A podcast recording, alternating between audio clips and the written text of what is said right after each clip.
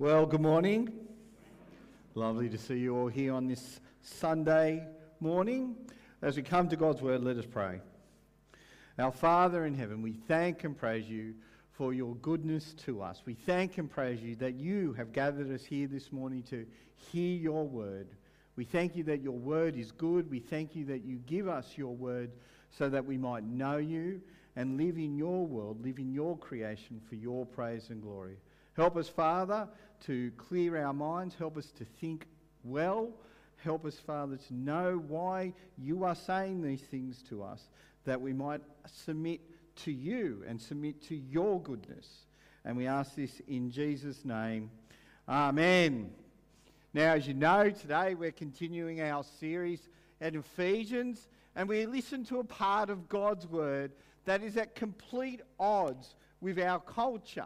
And we all know why that is. It's because of that nasty swear word that David said in church at the start submit. We are called to submit. And you'll notice I didn't say wives are called to submit, I said we are called to submit. Because there is a place where we all need to submit here in this passage to God's word. For as we look at this passage, this passage is all about relational structures that God has created us to live in. And they are good structures. They are wonderful structures that have been set up by God for our benefit. And today I'm only going to have time really to deal with one of them. I'm going to deal mainly with husbands and wives. So you can forget your outlines in one sense. I'm only going to be talking about husbands and wives, so feel free to use the whole sheet though I will pick up the other two and say something about them at the end. But as we read the passage, there are two assumptions, and I'd say a further truth that is behind everything that God is saying to us today. And the first assumption is this structures are a normal and good part of life. We are all different, we all have different abilities and strengths. Structures allow us with all our differences, to function and coordinate our activities and live lives in a safe and orderly way so that we can achieve our goals. We use structures all the time to get things done. For example, next month in Melbourne, they're going to conduct a trial. And in this trial, they're going to get all the cars to drive on the right hand side of the road. If the trial works, then a month later, they're going to move the trucks over as well. you get the joke. But that's what a road system is. It's a structure which allows people to coordinate their activities with different goals so that they can travel safely. Structures are an inescapable reality of living in a world with diversity and difference. So that's the first assumption. Structures are a good and normal part of life. The second assumption, and here's where much of the resistance to today's passage really comes from. As we come to this passage, we must not do as the world does and derive our value from the structures and all the relationships that we are in in the world. Our value as Christians, as should everyone's value to be tr- speaking truthfully, comes from our relationship to Christ. Jesus' blood has equally paid for all his people. Therefore, we are all of equal and immense value in God's sight. Christians must never derive their value from any worldly or earthly relationship. If we do that, then we will read and apply this passage to our lives incorrectly. So, those are the two immovable and fundamental assumptions that stand behind everything that Paul has to say. The further truth that I need to say to you is, for the sake of us all as we read this passage, Paul deals with these structures as they function in their ideal working state. I know that with all of these relational structures, people are dealing with situations that are far from ideal. There is no one in this room to whom this passage will not apply, but you will need to figure out how this applies to you within your individual circumstance and situation. My goal as I've written this talk has been to say the same thing whether I knew the group in front of me or not. Nothing I have to say today has had anyone or any situation in mind, and if you think that, then you need to know that it is not the case. If you have issues, then please come and talk to either Joe, Dave, and I, uh, and we'll look to help you through those situations. But keep that in mind as I speak today, this wonderful truth. I am dealing, as Paul does, with the ideal. So, given all of those ideas, the key line to understanding this whole section really comes in verse 18, where Paul says, Don't get drunk with wine, but be filled with the Spirit. Paul, in this section, is explaining what it means to be filled with the Spirit. And these relational structures, these submittance to God's word, this is what Paul means by being filled with the Spirit, by submitting to one another. So the first structure we come to are wives and husbands, and Paul, ex- which Paul explains in verse 22. Wives, submit to your husbands as to the Lord, because the husband is the head of the wife, as Christ is the head of the church. He is the Saviour of the body. Now, as the church submits to Christ, so also wives are sub- to submit to their husbands in everything. Paul uses the marriage relationship as the paradigm, the very definition of what it means to be filled with the Spirit and submit. This whole section down to 6 9 is about what it means for all of us to submit to Christ. What I don't like about what our modern Bibles do is that they separate this section away from the command to be filled by the Spirit by placing a heading between verses 21 and 22. It is like only wives are called on to submit. That is not true. So, what is submission? We all need to submit to something in this passage. Our submission will look different dependent on the relational structure we are in and our function within it at any given time. But let's think about what it means to submit. The Greek word for submit is the word hupotasso, which you like, what? But hupotasso explains what the idea is. Hupo meaning under, and tasso is the Greek word for order or structure. In this case, the Greek word explains the meaning of submission. It simply means to be under an order or a structure. And that is why I'm going to mainly use the word structure today.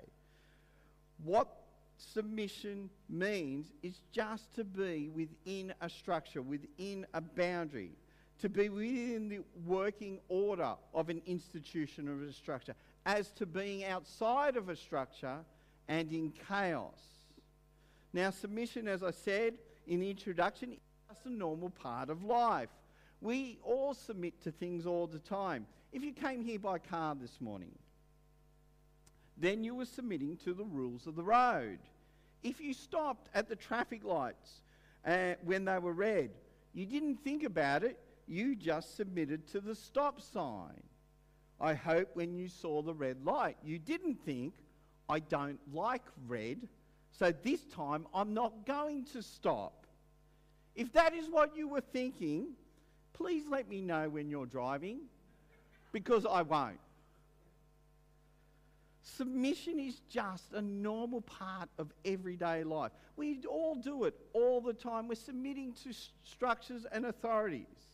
And that is the first thing to understand about submission. We're all doing it.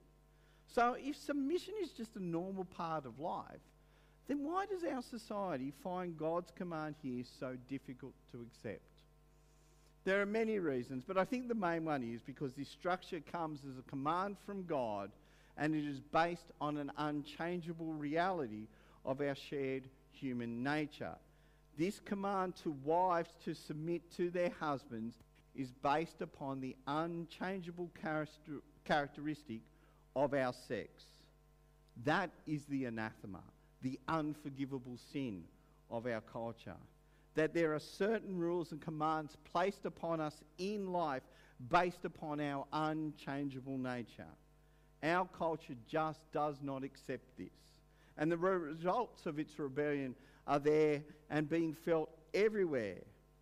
And unfortunately, I need to say this today in our society, but our sex is unchangeable from birth. You may disguise, disfigure, and ultimately destroy the sex God has given you, but you cannot change it. The sex you're conceived as is the sex you will die as. And though our society at large is in full on rebellion against this immutable fact, it will not change despite, despite the rubbish lies and word games our society likes to play. But know that this rebellion is not new. It has been going on since the Garden of Eden. So I know women in our society will often struggle with this command. So when women in our culture often hear this command, especially this one, they will say, well, it is wrong, and they will disregard it. They will say things like, well, the Bible is old, and we now know better. Or another favourite tactic of God's opponents is to call the Bible, and by extension, God Himself, a misogynist. Or they will say the men who wrote the Bible. They know nothing. They were nothing but ignorant misogynists. They'll come up with all types of reasons and excuses why their Creator's word doesn't apply to them. My encouragement to you, women, is don't do that.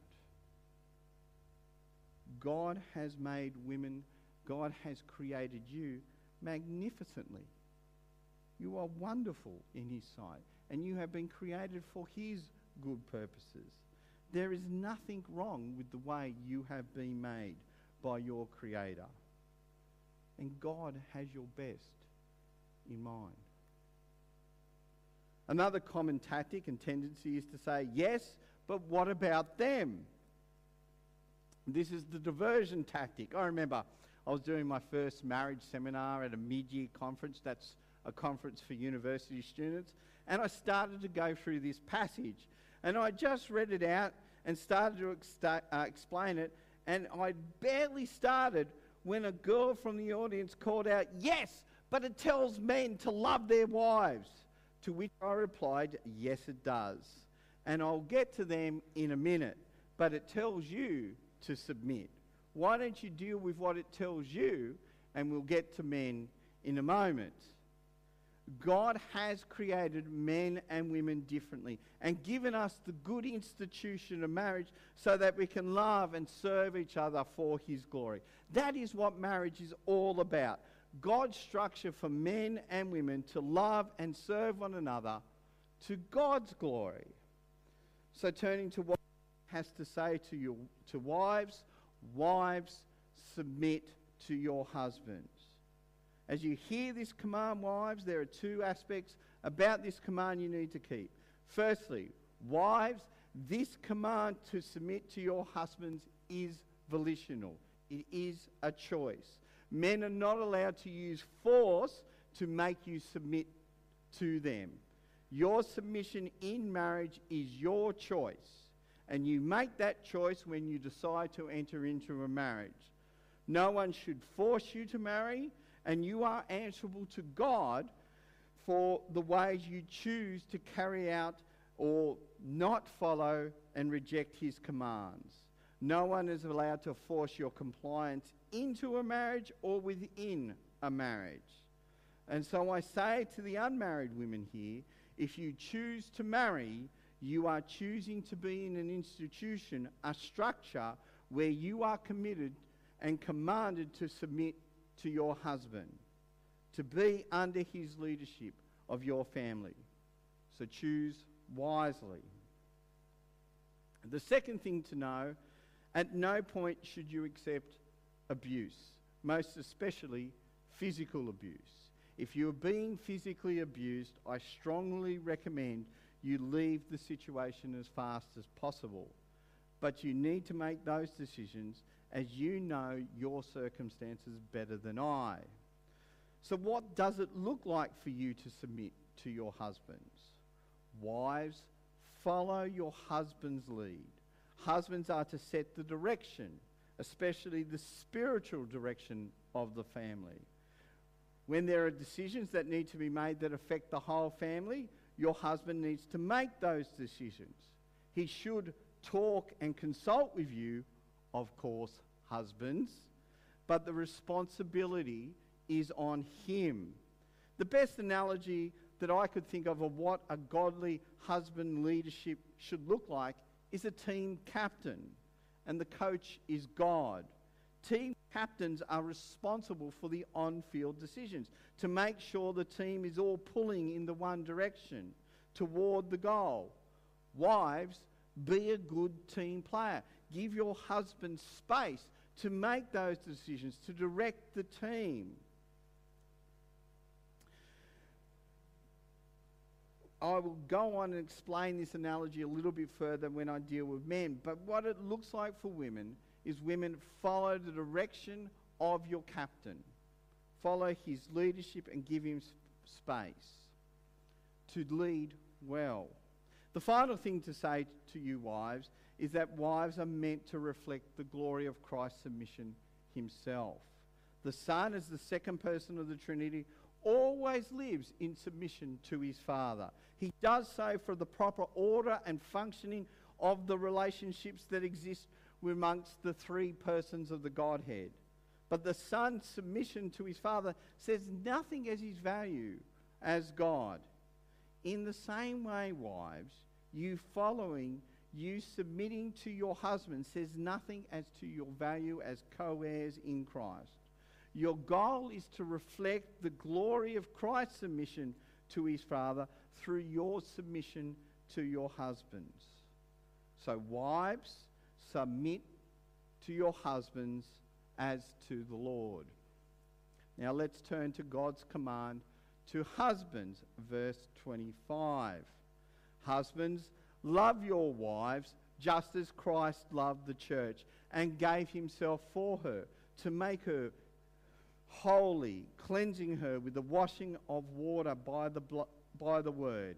He did this to present the church to himself in splendor, without spot or wrinkle, or anything like that, but holy and blameless. In the same way, husbands are to love their wives as their own bodies. He who loves his, uh, loves his wife loves himself. For no one ever hates his own flesh, but provides and cares for it just as Christ does the church, since we are all members of his body. Husbands, love your wives as Christ loved the church.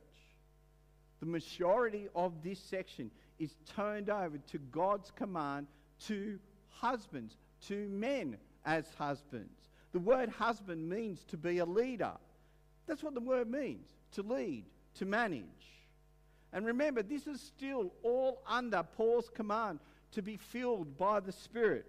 And though wives might struggle with submission, the amount of space Paul gives is to this command to men. He knows that men will struggle to do this. Why? Because we are sinful. And so we will often choose not to love our wives. And by love, he doesn't mean some feelings of goodness or some feelings of, gee whiz, she's making me feel nice today. Paul intends by saying love here to mean be sacrificial of yourself for the sake of your wife. The central feature of this whole section is Christ's sacrificial love for the church. Um, men are commanded to love their wives in the same way. God's command to husband is about the depths, the sacrifices men need to make in loving their wives. Husbands, men, how far are you willing to go in loving your wife? How far are you commanded to go as Christ loved the church? And that analogy should hit hard because Christ's love for the church is not loving a people that loved him back or loved him in return at first. Man, you might be sitting there thinking, oh, well, I'll love her when she does and loves me in return. When she does as she commanded. No. You must not think that. Christ's love for us was given despite our not loving Him first. This is where our understanding of our salvation and how our salvation works is so important. No one in the church would love God if left to their own devices. We would all rebel. We would all reject God. None of us would submit to God's command if Jesus did not first love us and come down and die as a sacrifice for our sins. This means, men, you are to love your wives even when you think they are unlovable. Should you love your wife when she is mean and nasty, when she nags, when she's disrespectful, when she doesn't deserve it? Yes, because that is how Christ loved us. And all the more because that is how Christ loved you. Do you know what the wedding ring was originally for? It was a sign of men's sacrifice. He was to give up all his worldly wealth for the sake of his wife. That's why it's made of gold. I don't know if you've seen the movie Fireproof. It's a Kirk Cameron film, so it's a bit cheesy. But the basic premise of the movie is that it's about a husband and wife going through a divorce. And the husband realizing what a mess he's made of life, of his life, becomes a Christian and he goes, I've got to fix my marriage. And so he resolves to love his wife. And he starts by making all these sacrifices to care for his wife's needs. And for some time in the story, all his efforts are basically rejected. And it comes to the penultimate scene. And it's been some period of about a month. And this husband has had all his efforts, all his sacrifices basically rebuffed by his wife. And so he finds himself talking to his dad about the situation. And he goes off like a firecracker. He starts by telling his dad how awful his wife is being towards him, how she's being an ungrateful, spiteful, arrogant, and unforgiving so and so. And he is totally frustrated and he's furious at the total lack of recognition of all his efforts on the, for the sake of his wife to fix his marriage.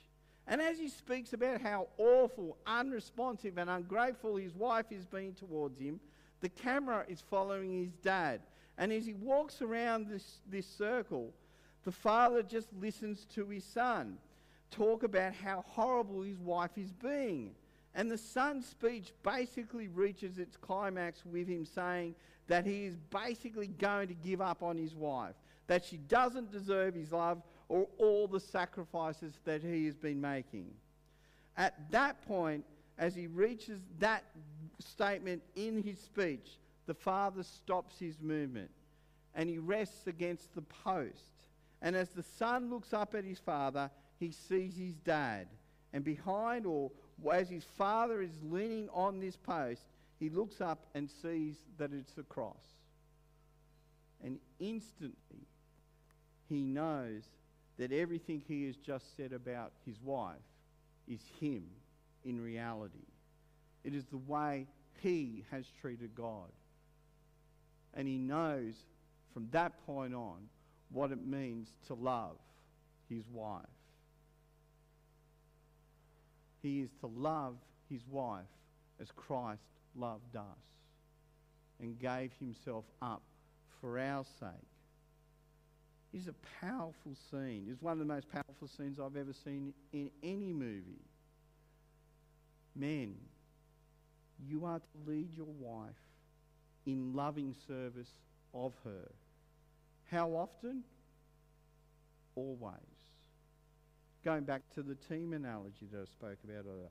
Husbands, you are to give everything that you are for the sake of the team and achieving its goals. Husbands, you are there to help, to encourage the team, to spur it on, to complete the game plan of the coach, to complete God's game plan, to carry out God's plan, to carry out His goals. Husbands encourage, they spur, they give direction, but ultimately they serve the team so that it achieves its goals.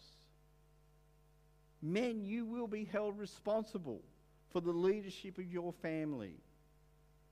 So, wives, give them space to exercise that leadership and responsibility. Leadership doesn't come naturally, something that needs to be learnt by men.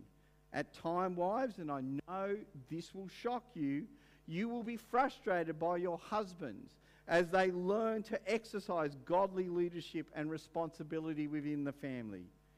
You will learn and need to be patient with your husbands. Know that they fail at leading you and your families well at times. But don't give up. God can make miracles happen. The best biblical picture of the failure of this husband leadership is Adam and Eve themselves in the garden. It's always called Adam's sin.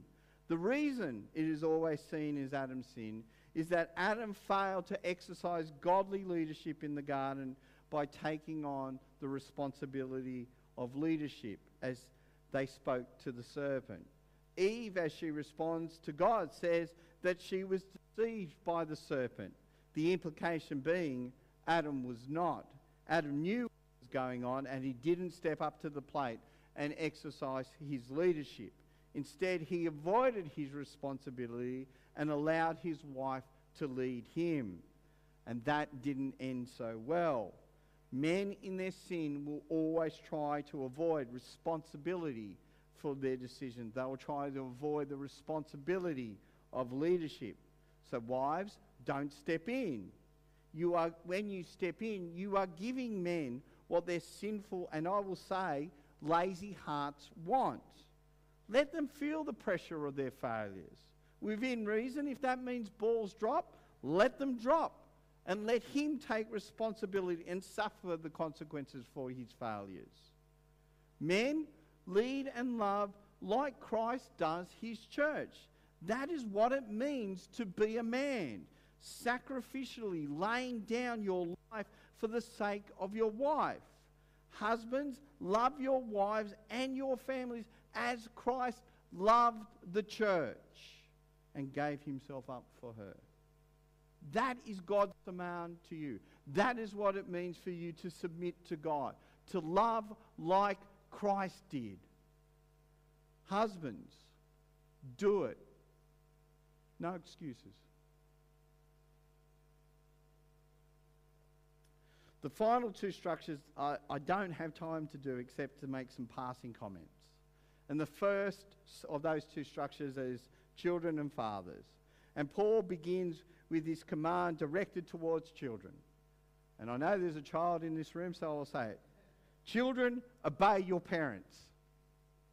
That's the command. The direct commands to obey in this whole section is directed to wives and slaves.